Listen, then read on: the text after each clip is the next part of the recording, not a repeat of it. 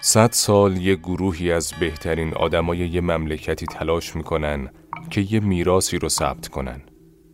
بعد یه سری از دنیا بی خبر میان یه میراث پرآوازه رو میریزن دور. یه قصه آشناس. نه. انگار داره زندگی ما رو خلاصه می‌کنه توی یه جمله. به دشواری به دست آوردن و به آسونی از دست دادن. اونقدر راحت که بعید قصمونو کسی باور کنه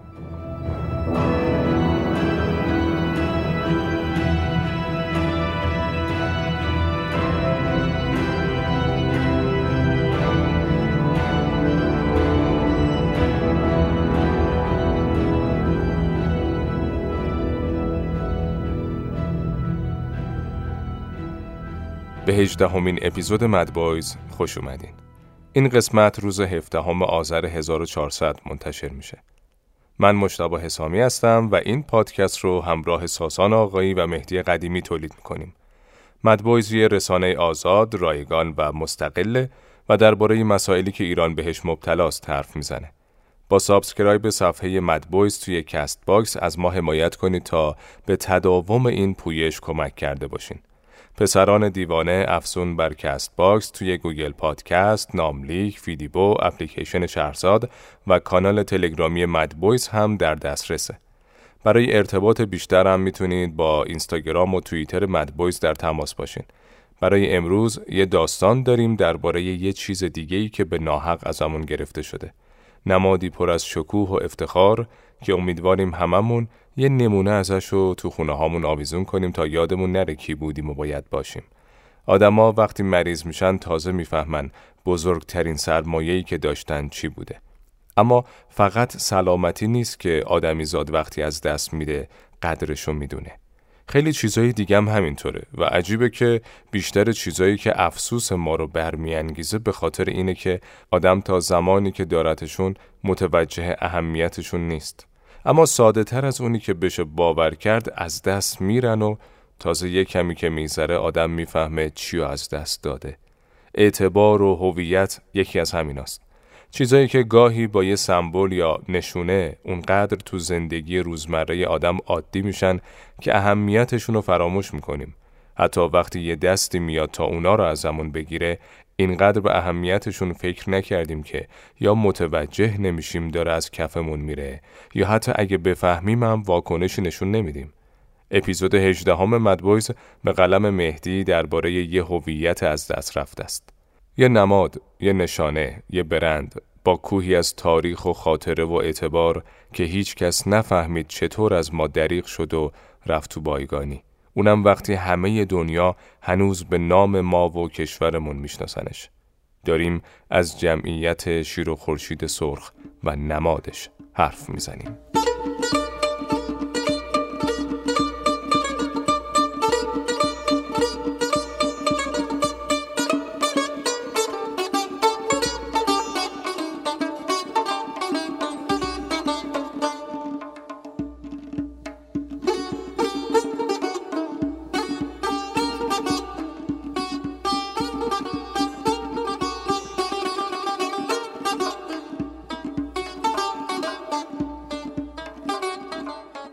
147 سال پیش توی یه همچین روزایی یعنی دقیقا روز 14 آذر سال 1253 ده سالی از تصویب کنوانسیون ژنو و تأسیس یه انجمن جهانی به نام صلیب سرخ میگذشت که پادشاهی ایران هم عضویت تو این کنوانسیون رو پذیرفت. اما این تاریخ که بهونه انتشار این قسمت از پادکست ماست فقط روی کاغذ موند و جز یه نامنگاری و اعلام حضور کار خاصی نشد. تو نامه های اون زمان و دربار ایران به این نهاد می‌گفتن صلیب احمر و مهمترین اتفاق اون دوره برای ما یه حضور سرنوشت ساز بود و بس. عبدالسمد ممتاز و سلطنه وزیر مختار ایران تو پاریس سی و خورده سال بعد از پذیرش عضویت ایران تو کنوانسیون ژنو به عنوان نماینده حکومت ایران رفت سومین کنفرانس بین المللی صلیب سرخ و همین حضور مهم سرنوشت نام و نشان این جمعیت تو ایران رو تعیین کرد. سالها بعد که جمعیت صلیب سرخ به شکل جدی و واقعی تو ایران پا گرفت و راه افتاد در واقع با درایت همین آقای ممتاز و سلطنه یه هویت کاملا ایرانی داشت. ماجرا از این قرار بود که تو کنفرانس صلیب سرخ جهانی که سال 1285 توی ژنو برگزار شد فقط دو تا کشور مسلمان ایران و عثمانی اجازه حضور داشتند.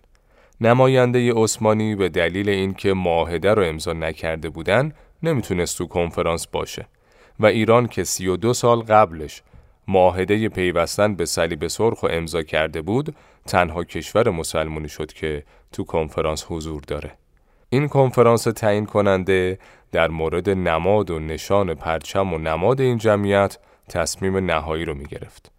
همه شرکت کننده ها روی اینکه نماد جمعیت تو سراسر جهان یه صلیب سرخ وسط یه پرچم سفید باشه توافق داشتن که سمت خان ممتاز و سلطنه یه نطق متفاوت کرد. محتوای نطق ممتاز و سلطنه این بود که صلیب یه نشونه مذهبی و مورد احترام مسلمانان هست. اما چون توی تاریخ اسلام یادآور پرچم دشمنان ممالک مسلمون نشین تو جنگای صلیبیه شاید انتخاب این نماد اثر خوبی بین مسلمانان نداشته باشه و دلیلی بشه که اینا یا به جمعیت نپیوندن یا خدمات داوطلبانه جمعیت رو قبول نکنن. بعدم پیشنهاد کرد که اجازه داده بشه تا کشورها علامت ملی خودشونو داشته باشن. بعدم گفت که ما تو ایران نشان ملی خودمون یعنی شیر و خورشید و به رنگ سرخ می‌ذاریم روی پرچم سفید صلیب سرخ و این میشه نماد جمعیت تو ایران. اونجا با این پیشنهاد موافقت شد اما هنوز به شکل رسمی چیزی تو ایران وجود نداشت که خودش و نمادش ثبت جهانی بشن.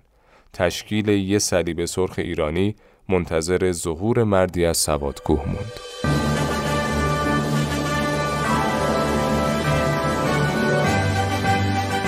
ای پرچم خورشید ایران تو افکن بر روی این جهان یادآور از آن روزگاری کاسود از برد تیغت هر کرم در سایت جان می فشانیم از دشمنان جان می ستانیم ما بارس ملک کیانیم. همیشه خواهیم ایران را از دل و پیش از اینکه بریم سراغ ادامه ماجرا لازمه یه پرانتز باز کنیم و ببینیم چرا ممتاز و سلطنه نماد شیر و خورشید و به عنوان نماد ملی ما ایرانیا معرفی کرد. اساسا لازمه بدونیم این نماد از کجا آمده؟ بله. توی زمان ممتاز و سلطنه که میشه اواخر عصر قاجاری شیر و خورشید وسط پرچم ایران قرار داشت. درباره اینکه معنا و مفهوم این نماد چیه و چطور نشان ملی ما شده البته نظرها و روایت ها مختلفه. قدیمی ترین ارجا برمیگرده به دوره نخستین امپراتوری ایران یعنی هخامنشیان. یه مهر متعلق به هخامنشیان تو شمال آفریقا و در سرزمین پادشاهی پونتوس تو غرب ترکیه امروزی کشف شده.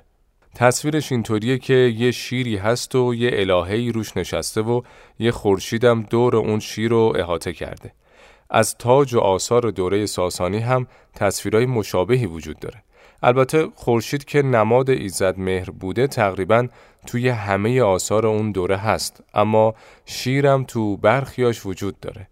توی شاهنامه هم حداقل دو جا به نشان شیر روی پرچم ایرانیان اشاره شده. به جز اینا از تاریخدانای معاصر کسروی رد نشون شیر و خورشید و تا دوره سلجوقی گرفته و گفته که حداقل تو دوره سلجوقیان سکههایی با نشان شیر و خورشید ضرب شده بوده. حالا این شیر و خورشید اصلا به چه مفهومیه؟ سر اینم باز بحثه. یه تفسیری که مورخای معتبری مثل سعید نفیسی دربارش میگن معنای شیر و خورشید در صور فلکی و نجومه. حتما شنیدین که وقتی اوضاع یه چیزی خرابه میگن قمر در اغربه. این قمر در اغرب توی نجوم یعنی اینکه ماه داره از جلوی صورت فلکی اغرب رد میشه و اینو منجمای ما از قدیم نشونه نحسی می‌دونستن اما یه حالتی هم دقیقا برعکس این حالت داریم که بهش میگن شمس در اسد یا خورشید در خانه شیر. وضعیت قمر در اغرب هر ماه یه بار اتفاق میفته. اما شمس در اسد فقط سالی یک بار در مرداد ماه اتفاق میفته و از نظر ستاره شناسای قدیم خیلی خیلی زمان خوشیومنی بوده. سعید نفیسی توی کتاب درفش ایران وضعیت خورشید در خانه شیر یا همون شمس در اسد و از قول منجمان قدیم اینجوری توصیف کرده. خورشید بر فراز شیر یعنی اوج شرف و اوج اطلاع و درخشندگی.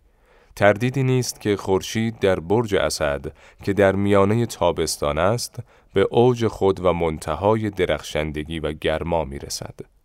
نفیسی میگه که توی نسخه های مصور بعضی از کتاب های ستاره شناسای قدیم تصویری از خورشید در خانه شیر یعنی در برج اسد هست که عینا مثل شیر و خورشید پرچم ایرانه یعنی خورشید رو پشت شیر نقش کردن همونجور که دیدین تاریخ ایران با این خورشید در خانه شیر قرابت زیادی داره و از زمان هخامنشیان به این سو همیشه مطرح بوده. اما بعد از حجوم عرب به ایران برای یه مدت طولانی دیگه رسما یه حکومت یک پارچه ملی که بر همه قلمروی ایران حکومت کنه نداشتیم تا صفویان.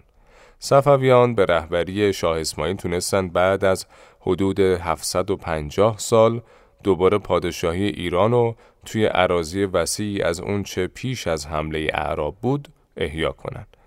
شاه تحماس پسر شاه اسماعیل چون متولد ماه حمل بود و نماد این ماه هم گوسفنده یه گوسفند و یه خورشید و به عنوان نقش و نماد پرچم ایران قرار داد اما بعد از خودش جانشیناش جای اون گوسفند دوباره طرح شیر رو نشوندن کنار خورشید و به این ترتیب پرچمی که یه تاریخ دو هزار ساله پشتش بود دوباره شد نشان پادشاهی ایران.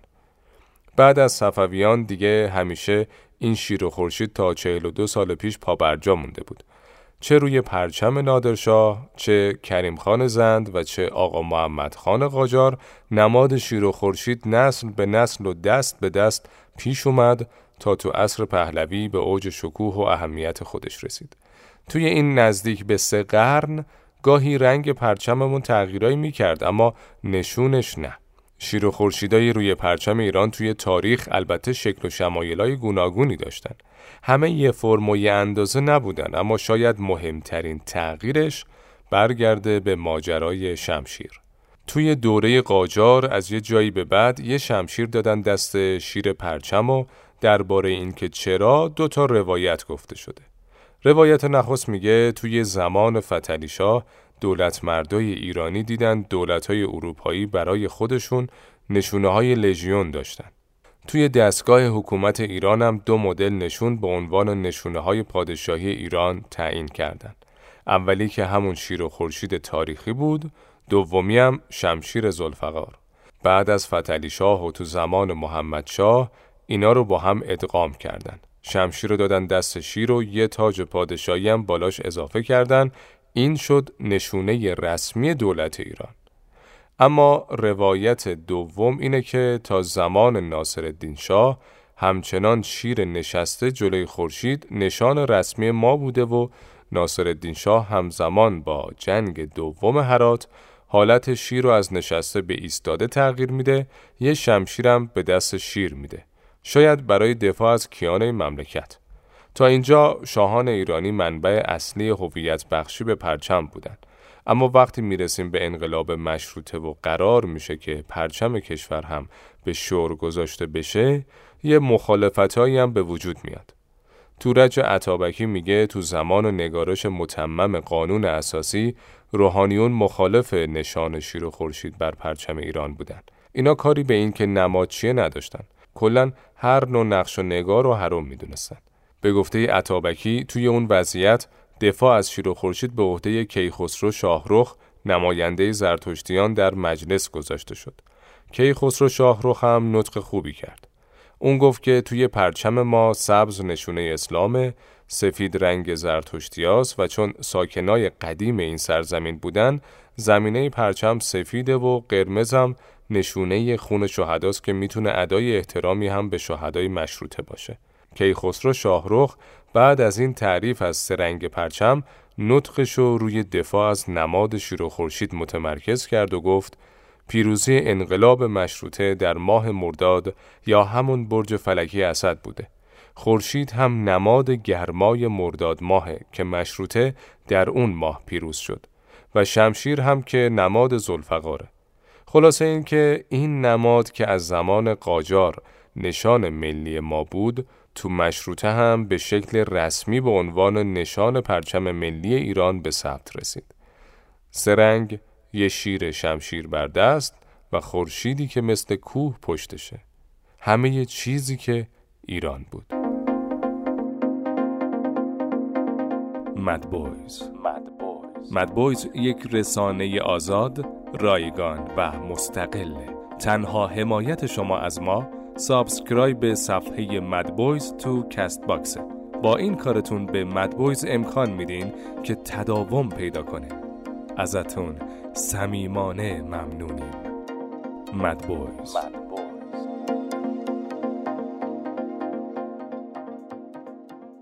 اما داستان شیر و خورشید سرخ به کجا رسید؟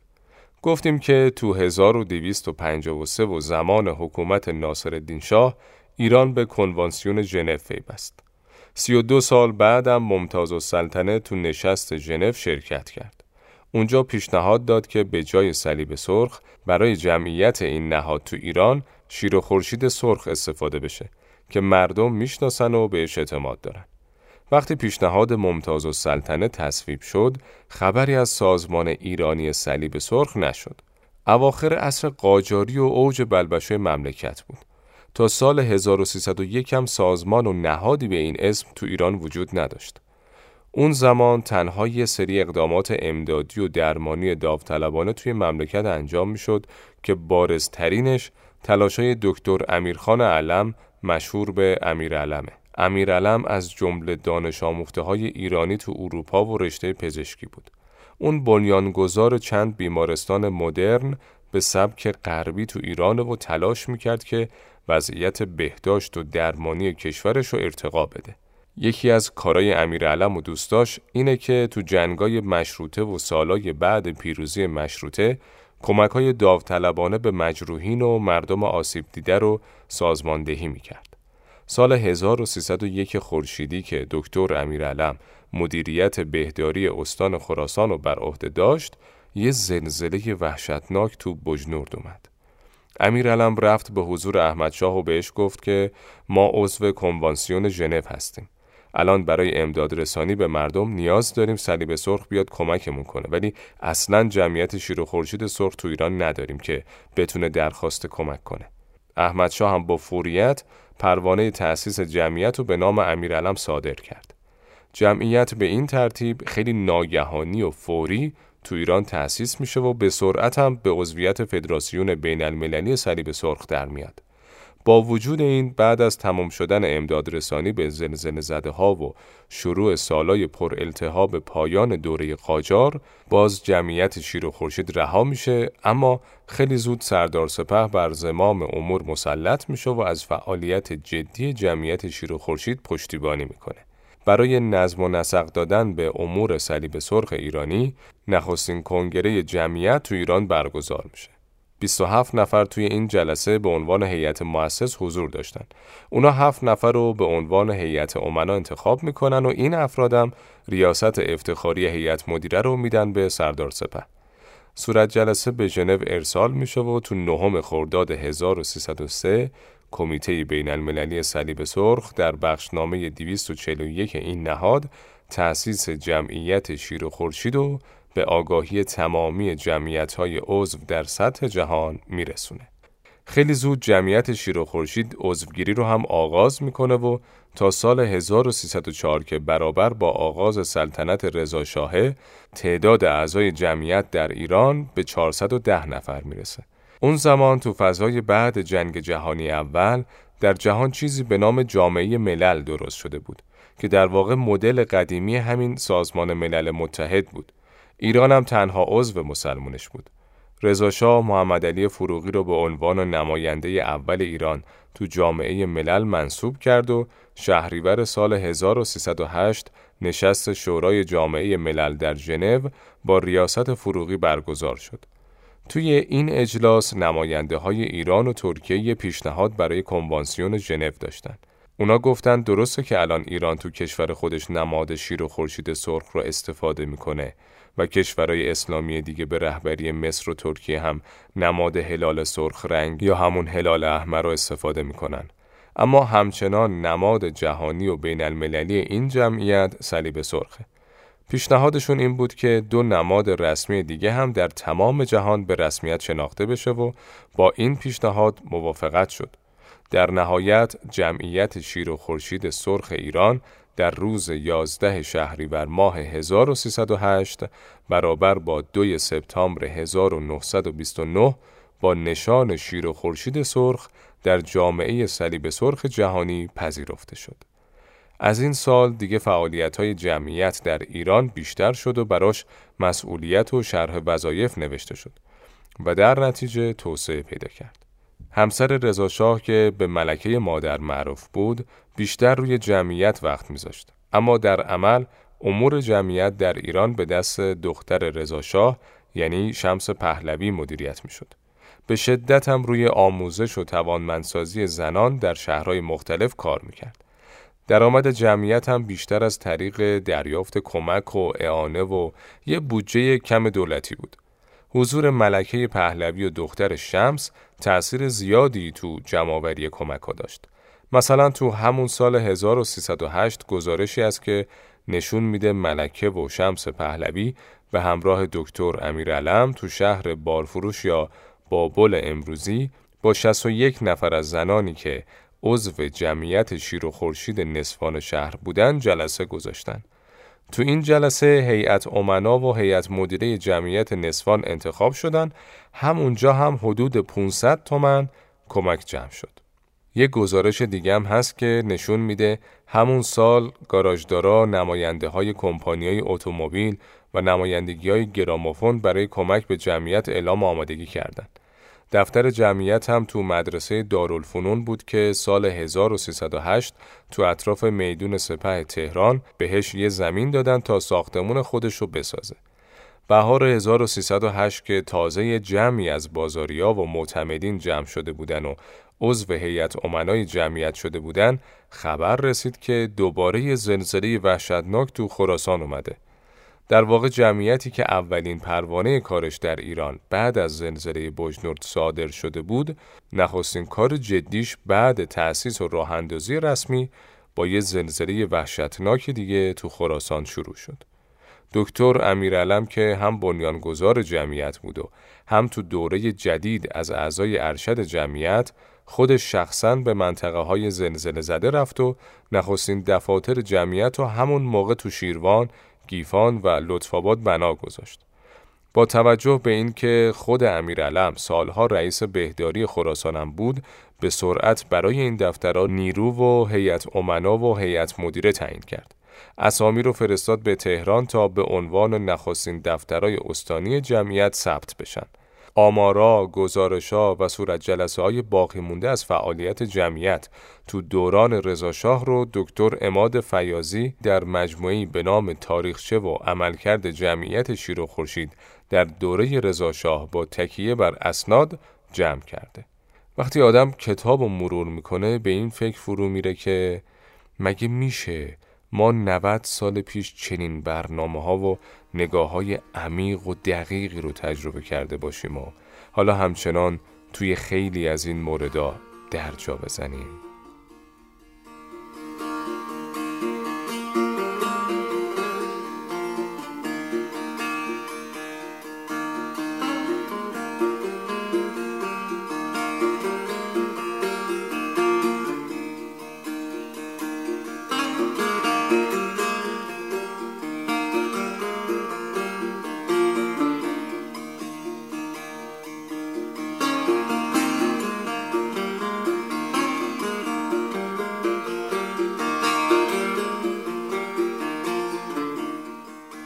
سری بزنیم به کتاب تاریخچه و عملکرد جمعیت شیر و خورشید در دوره رضاشاه با تکیه بر اسناد تا ببینیم جمعیت نوپای شیر و خورشید دنبال چیا بودن جمعیت شیر و خورشید سرخ ایران 294 مؤسسه مختلف خیریه و درمانی از قبیل بیمارستانها، درمانگاه و زایشگاه ها و پرورشگاه های کودکان و آموزشگاه های پرستاری را اداره می نمود.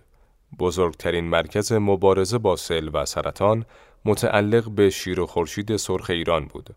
همچنین مؤسسه‌ای به نام خانه نمونه کودک در تهران را تأسیس کرده بود که در واقع از بهترین تأسیسات کشوری در رشته تربیت کودک بوده. نویسنده کتاب در ادامه به سند جالبی تو آرشیو سازمان اسناد ملی ایران برخورده که مربوط به نوشته مسئول یکی از آموزشگاه های وابسته به جمعیت شیر و خورشیده. این مسئول ایجاد آموزشگاه ایتام هدف جمعیت شیر و خورشید رو اینجوری توصیف می‌کنه. احیای نفس به این نیست که گرسنه ای را به یک وعده سیر نمایند. زیرا وعده دیگر باز گرسنه می شود. احیا نمی شود نفسی مگر از کسب و کار هنگامی که کسی را از بیکاری به کار مشغول نمودید همیشه او را سیر و احیای نفس نموده اید. در این آموزشگاه اطفال گذشته از آن که به فنون کار و صنعت آشنا می شوند از طرز خرید و فروش و معاملات در بازار نیز آگاهی حاصل نموده و در آتیه صنعتگر چشم و گوش بسته و بی سوادی بار نمی آیند. و حتی مزدشان در صندوق پسنداز بانک ملی به نام خودشان سپرده می شود و همین عمل احساساتی در ایشان به وجود آورده که هر یک کوشش دارند سرمایه خود را زیادتر نمایند. جمعیت شیر و خورشید سرخ سازمانای وابسته هم داشت که فعالیتشون مکمل همدیگه بود.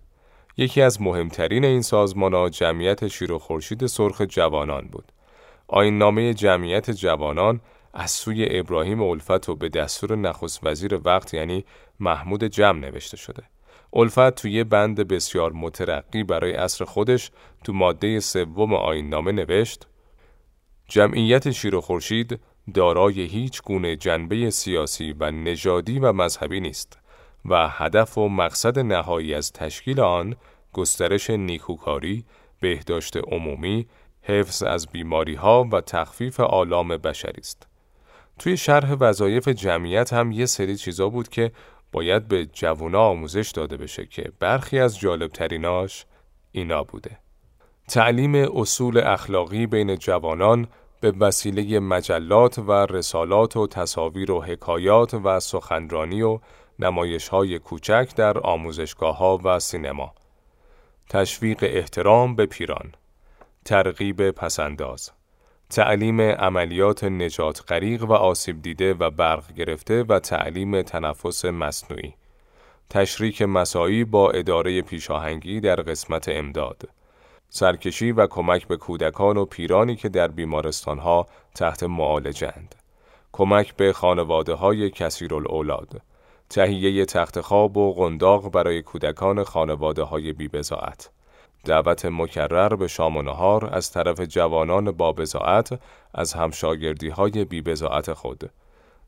تو ماده هشتم آین نامه جمعیت جوانان درباره خدمتها و وظیفه های این سازمان نسبت به حمایت کودکان و مادران چیزای جالب زیادی نوشتن.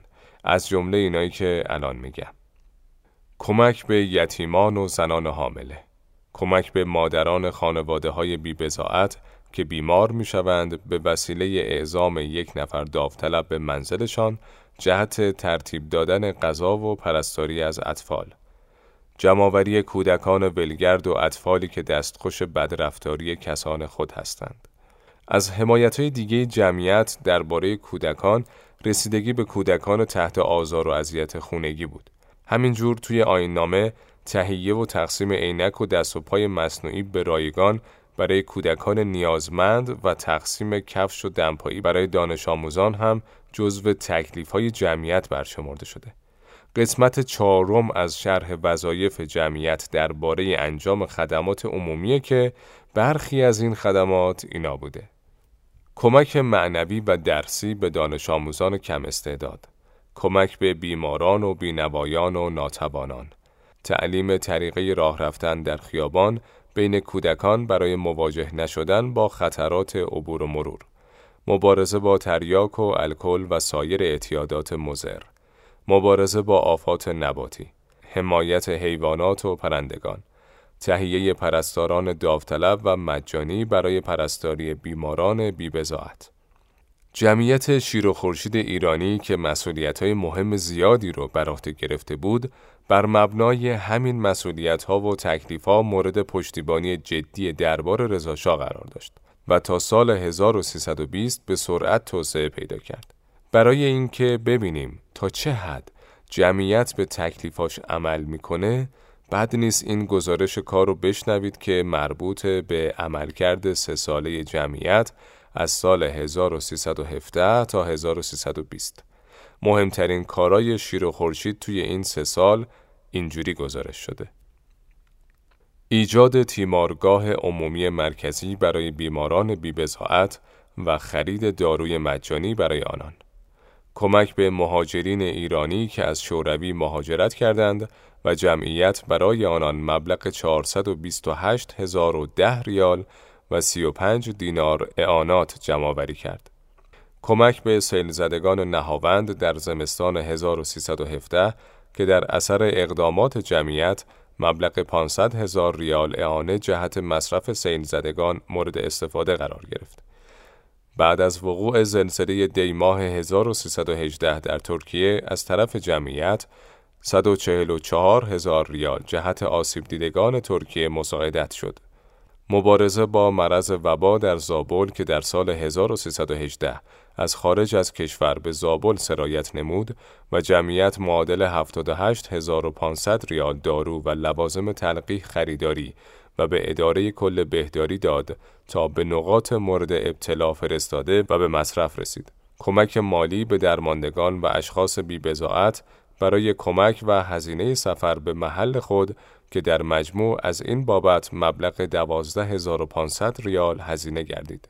مبالغی که سالها پیش در بانک مسکو به حساب اعانه برای زلزله زدگان آذربایجان جمع شده چون انتقال وجوه مزبور به موجب قانون به ایران مقدور نبود جمعیت با آن پول مقداری دارو و یک دستگاه کامل رادیولوژی و فیزیوتراپی خریداری کرد.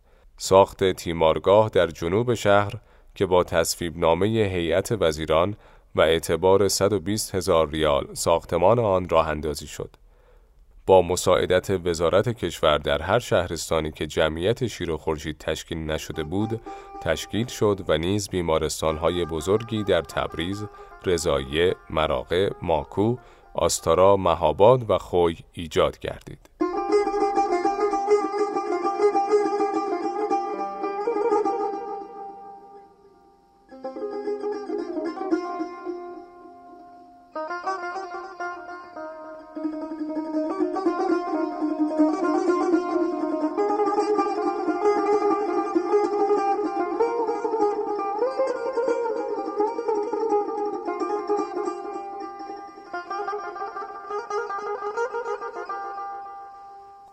اما در کنار این کارهای جمعیت یه اتفاق عجیبم در همین دوران افتاد.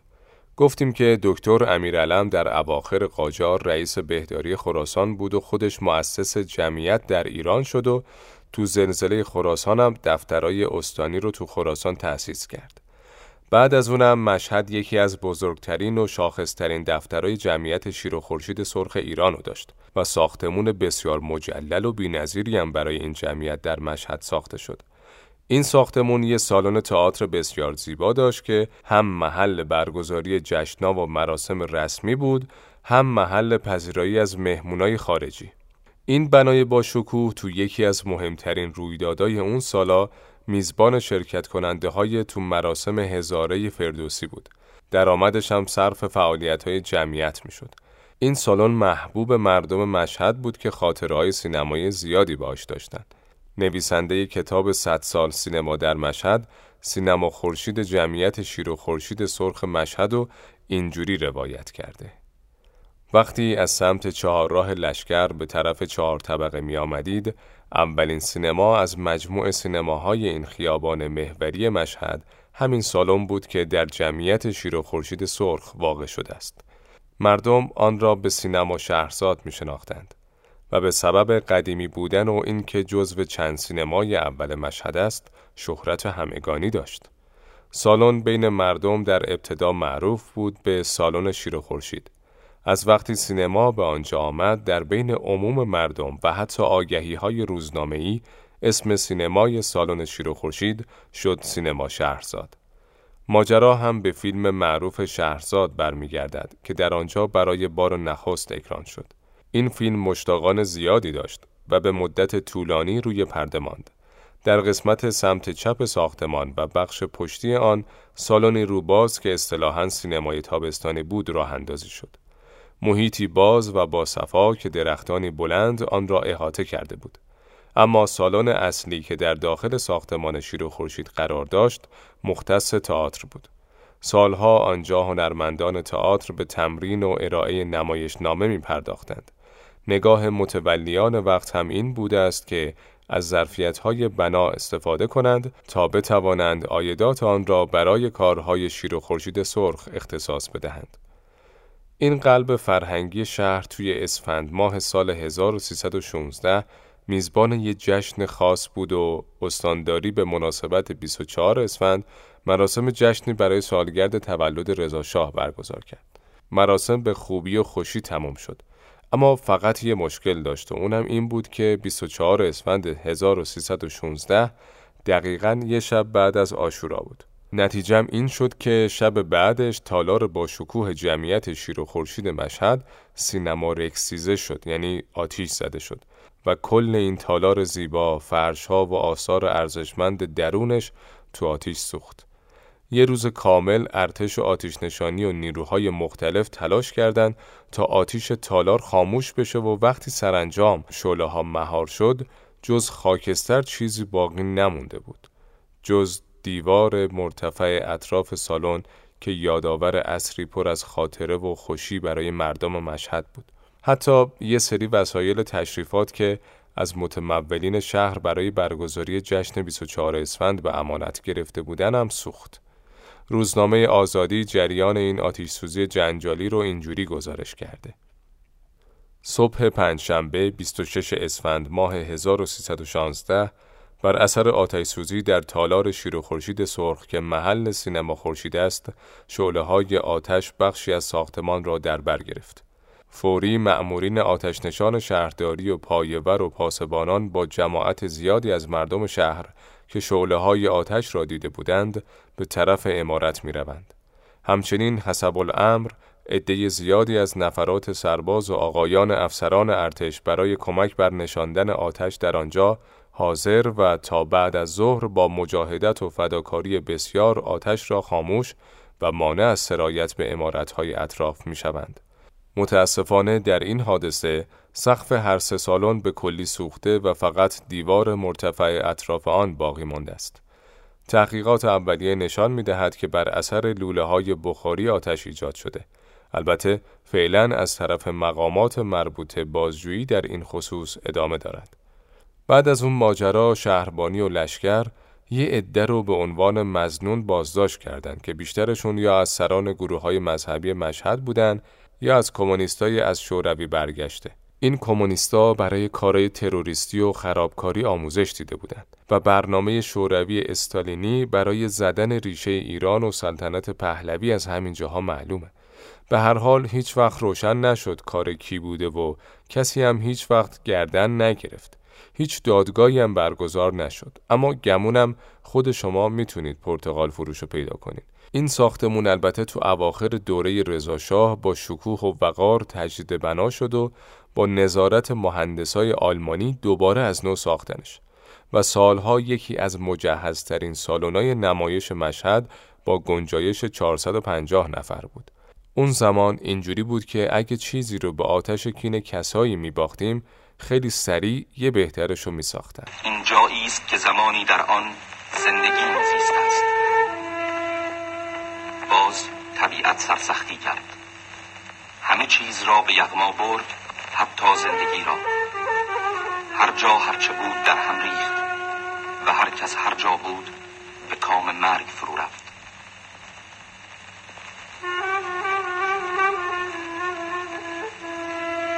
در نیمه شبی پر وحشت زلزله ای شدید گوشه ای از خاک وطن ما را با ساکنان عزیز آن در هم کوبید. سقف ها بکوفت. دیوارها فرو ریخت. چراغ ها خاموش ساخت و قلب ها از تپش افکند.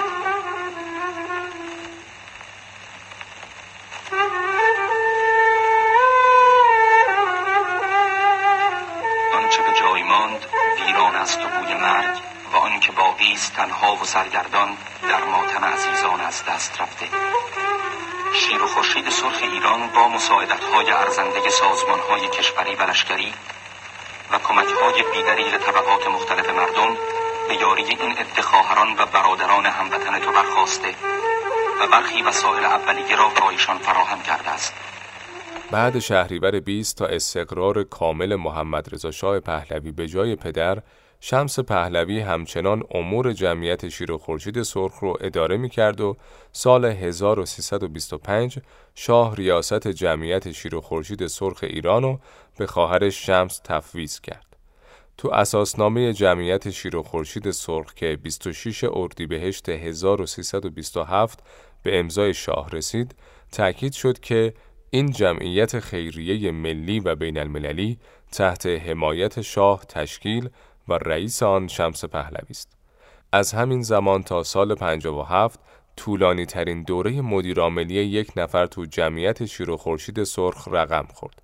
تمام این سالا دکتر خطیبی مدیرعامل جمعیت بود تا اینکه سال 58 و بعد از روی کار اومدن حکومت جدید دکتر سامی که وزیر بهداشت دولت موقت بود به جای دکتر خطیبی سرپرستی جمعیت شیر و خورشید رو به عهده گرفت. توی این دوره بلند مدیریت دکتر خطیبی بارها تو ایران زلزله های بزرگ مثل زلزله لار اومد اما بزرگترین و پرسر و صدا ترینش که هنوزم کلی خاطره و روایت دربارش نقل میشه زلزله بوین زهرا بود. در زمان این زلزله معاون دبیر کل اتحادیه بین المللی صلیب سرخ بعد از درخواست کمک ایران از صلیب سرخ برای امداد رسانی به بوین زهرا به ایران اومد. این مقام صلیب سرخ به همراه شمس پهلوی یک روز بعد از زلزله از مناطق زلزله زده بازدید کردند. بعدش توی مصاحبه مطبوعاتی گفت من از مناطق زلزله زده ایران دیدن کردم. واقعا خرابی و ویرانی زیاد است. چندین سال قبل در ترکیه زلزله وحشتناکی نظیر زلزله ایران اتفاق افتاد. از آنجا که من مشاهدات و تجربیاتی در امر کمک به زلزله زدگان دارم باید عرض کنم که نحوه فعالیت شیر و خورشید سرخ ایران و کمک های مردم خیلی خوب بوده است. کمک های اولیه بجا و به موقع رسیده به طوری که از این نظر کمک کافی به نظر می رسد. اما چون مناطق زلزله ایران پراکنده بود رساندن کمک به زلزله زدگان مشکل بود ولی هم مردم هم شیر و خورشید خوب از عهده برآمدند. اما با وجود اینکه عملکرد شیر و خورشید در بوین زهرا تحسین بین المللی به همراه داشت، فضای سیاسی به کلی علیه جمعیت بود و مخالفای حکومت می‌گفتند که هیچ امداد رسانی انجام نشده. ماجرای دور گشتن تختی تو خیابونای تهران و جمع کردن پول برای کمک به زلزله زده های بوین زهرا مال همین دور است. و جریان ملی مذهبی به شدت روی این که سیستم نتونسته به مردم کمک کنه تبلیغ می‌کرد. اون ایام دکتر خطیبی توی یه مصاحبه گفت بعضی تصور می‌کنن که ما می توانیم معجزه بکنیم. یعنی در روز اول حادثه تمام نقاط را کشف کنیم، تمام اجساد را دفن کنیم، تمام مجروحین را به بیمارستان ها برسانیم و به تمام افراد چادر بدهیم. و وضع زلزله زدگان را در کمتر از 24 ساعت به حالتی در بیاوریم که دیگر هیچ گونه احتیاج و ناراحتی نداشته باشند. امیدوارم که ما روزی به این مرحله برسیم ولی هیچ کدام از شما در عرض یک هفته قادر نیستید که یک دور دور این منطقه زلزله بزنید و از نزدیک وضع دهات ویران شده را بررسی کنید. نه در آنجا هلیکوپتر داشتیم نه فرودگاه داشتیم مگر ما می توانستیم در روز اول یا دوم همه آن مناطق را تشخیص بدهیم مگر وسایل مخابراتی کامل هست الان هر کسی حرف خودش را می‌زند اما مگر نباید تحقیق کرد این درست نیست که هر کسی اتومبیل خودش را سوار بشود و یک جایی برود و همه احساسات خود را شخصا منعکس بکند. مناطق زلزله زده اخیر بسیار وسیع بود. عیب ما این بود که برای یک چنین مصیبت عظیمی آماده نبودیم. نه از لحاظ کالا، بلکه آمادگی از نظر نفرات و افراد نداشتیم. بنده اول تصور می کردم و خیلی هم به آن می نازیدم و در جلسات هیئت مدیره شیر و خورشید سرخ عرض می کردم که فلان انبار امدادی ما درست شده است. اما تجربه نشان داد که تنها آماده شدن انبار امدادی کافی نیست. انبار امدادی پهلویش عوامل امدادگر لازم دارد. عیب ما این بود که عوامل امدادگر تربیت شده نداشتیم. حق این بود که ما کلاس های مخصوصی دایر کنیم، طرز کار و عوامل امدادی را به آنها یاد بدهیم و اشخاص را از پیش برای چنین حوادثی آماده کنیم. حادثه بزرگی که پیش آمد به ما درس عبرت داد که باید خودمان را از حیث عوامل انسانی مجهز کنیم. توی زلزله بوین صحرا سی تا کشور از اعضای صلیب سرخ کمکهایی به ارزش 6 میلیون تومن اون زمان در قالب دارو و تجهیزات و پول نقد به جمعیت شیر و خورشید سرخ اهدا کردند. دو هلیکوپتر از صلیب سرخ فرانسه و هلیکوپترهای ارتش آمریکا هم که در منطقه بودن به کمک جمعیت اومدن. خارج کردن افراد از زیر آوار و دفن اجساد به ارتش سپرده شده بود. دکتر خطیبی به شمس پهلوی گزارش داد که چه میزان کالا و دارو تهیه شده و کجاها استفاده شده. و در مرحله بعدم همه پولی که جمع شده بود و خرج بازسازی منطقه کردند. توی جلسه استراری جمعیت دکتر خطیبی گفته بود که فعلا خانه سازی باید بیش از هر چیز مورد توجه قرار گیرد. سستی خانه های دهخانان سبب وسعت خرابی و تلفات در دهات زلزله زده شده است و باید به طور کلی در مورد خانه سازی برای روستاییان به طریقی که در این نوع حوادث چنین خرابی هایی به بار نیاید طرحی تهیه شود. بعد از زلزله بوین زهرا که تو شهریور 1341 اتفاق افتاد، جمعیت شیر و خورشید سرخ با شتاب و برنامه ریزی بهتری توسعه آموزش و تجهیز پیدا کرد. درسایی که گرفته بود و دور ننداخت. لابلای اسناد و مصوبه های اون سالها یه ماده واحده ای هست که سال 48 در زمان ریاست شریف امامی تو سنا به تصویب سنا رسیده. توی این ماده واحده تصویب شده که جمعیت شیر و خورشید سرخ اجازه داره یک کشتی بیمارستانی بخره که نشون دهنده متنوعتر و چابکتر شدن معمولیت های جمعیته. تو سالای پایانی دهه چهل و آغاز دهه پنجاه که اوج شکوفایی اقتصادی ایران بود جمعیت شیر و خورشید سرخ علاوه بر ایران تو بقیه کشورها هم اعتبار بالایی داشت. اگه یادتون باشه تازه سه سال پیش یه خبری اومد که امارات بیمارستان جمعیت شیر و خورشید سرخ تو این کشور رو تعطیل کرده. فرح پهلوی درباره ماجرای این بیمارستان توضیح داده که شیخ راشد بن سعید آل مکتوم امیر دوبی سال 1350 به دلیل روابط خوبی که با ایران و پادشاه ایران داشت این زمین رو به جمعیت شیر و خورشید سرخ ایران اهدا کرد و ایران هم اونو تبدیل به یک بیمارستان مجهز کرد. این بیمارستان ایرانی برای حدود 50 سال اونجا خدمات ارائه می‌داد. سالی که زمین رو به ایران دادن که بیمارستان رو بسازه همون سالیه که ایران سه تا جزیره ایرانی تنب کوچیک، تنب بزرگ و ابو موسا رو از اشغال انگلیسی آزاد کرد و حاکمیت هیچ کدوم از شیخ نشینا رو روی این جزیره ها نپذیرفت.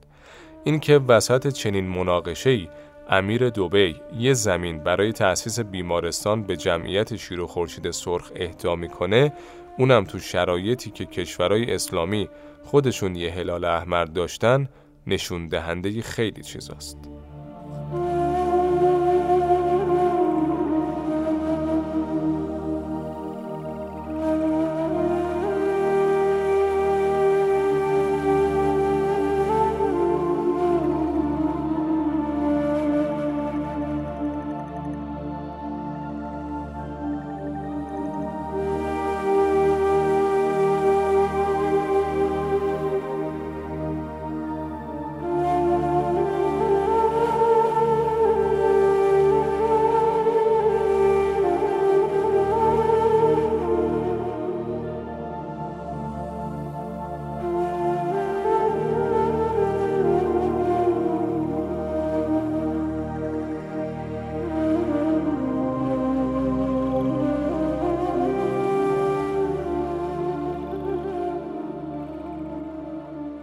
عصر شکوه و درخشش جمعیت شیر و خورشید سرخ هم مثل خیلی چیزا بعد 57 به سمت افول رفت.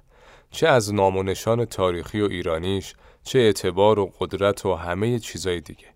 حضور خواهر شاه تو رأس این سازمان و وجود نماد شیر و خورشید سرخ بر پرچم جمعیت طبیعتا اون رو به سرعت در سیبل حملات افراد اون موقع قرار می‌داد. یک ماه بعد از بهمن 57 بنیانگذار جمهوری اسلامی خواستار برچیدن شیر و خورشید شد و خواست که علم اسلام جایگزین آثار تاغوت بشه. البته با وجود این سخنرانی نه تنها آرم جمعیت عوض نشد بلکه دولت موقت هم تا چند ماه از پرچم شیر و خورشید استفاده کرد تا اینکه فراخانی اعلام شد و تو تیر ماه 59 آرم جدیدی برای پرچم جمهوری اسلامی انتخاب کردند. همون تیر ماه هم دولت وقت به فدراسیون جهانی اعلام کرد که از این به بعد به جای نماد شیر و خورشید سرخ از هلال احمر استفاده می‌کنه. فدراسیون جهانی با این درخواست موافقت کرد اما تو ادامه توضیح دادن که ما نماد شیر و خورشید سرخ رو از جمع سه نماد جهانی حذف نمی کنیم.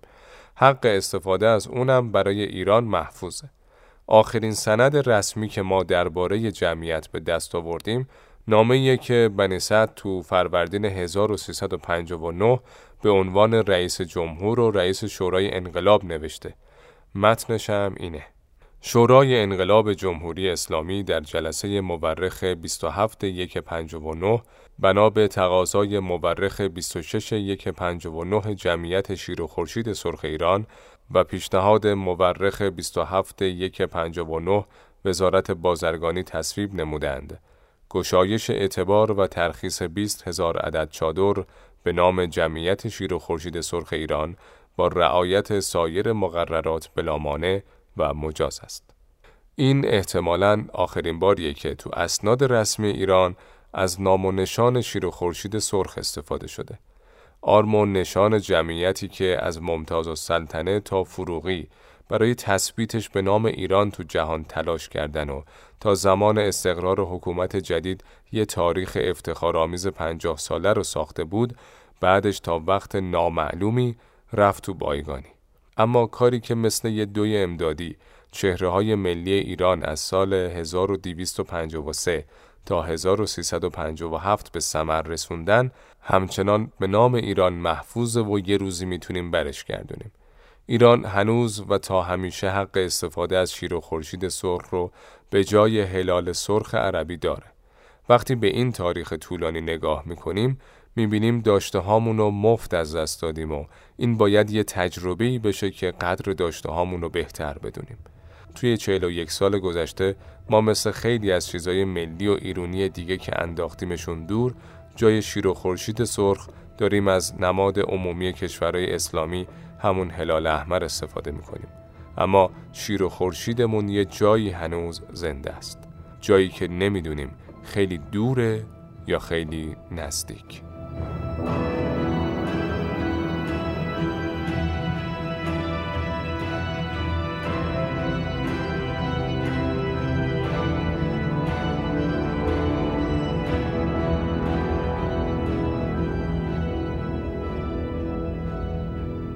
خب به آخر اپیزود امروز رسیدیم.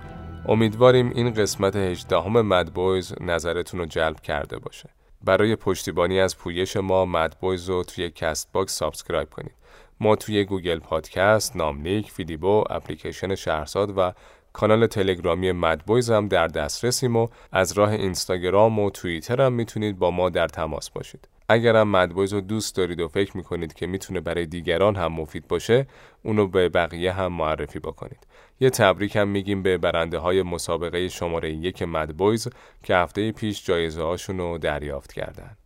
یادتون باشه هر وقت کتابی خواستین با کد Mad Boys می‌تونید با سی درصد تخفیف از فیدیبو راحت بخرین. شماره 19هم پسران دیوانه مثل همیشه چهارشنبه دو هفته بعد روز سیوم آذر منتشر میشه.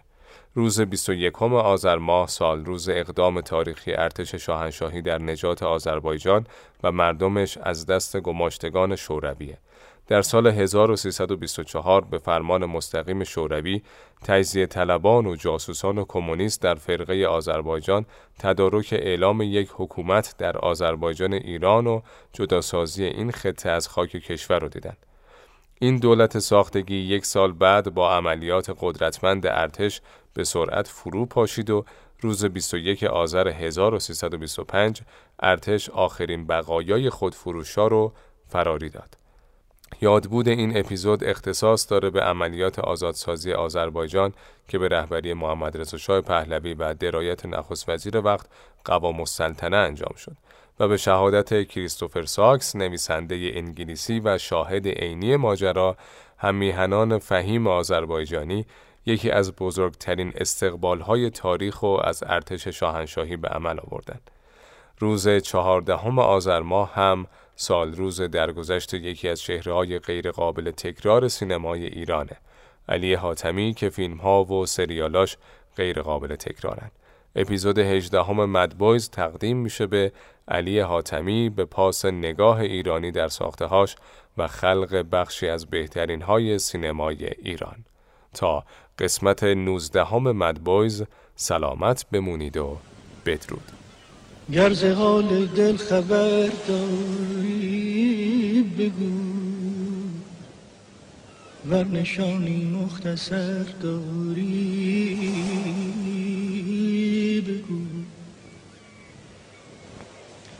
مرگ را دانم ولی تا کوی دوست راه اگر نزدیکتر داری بگو.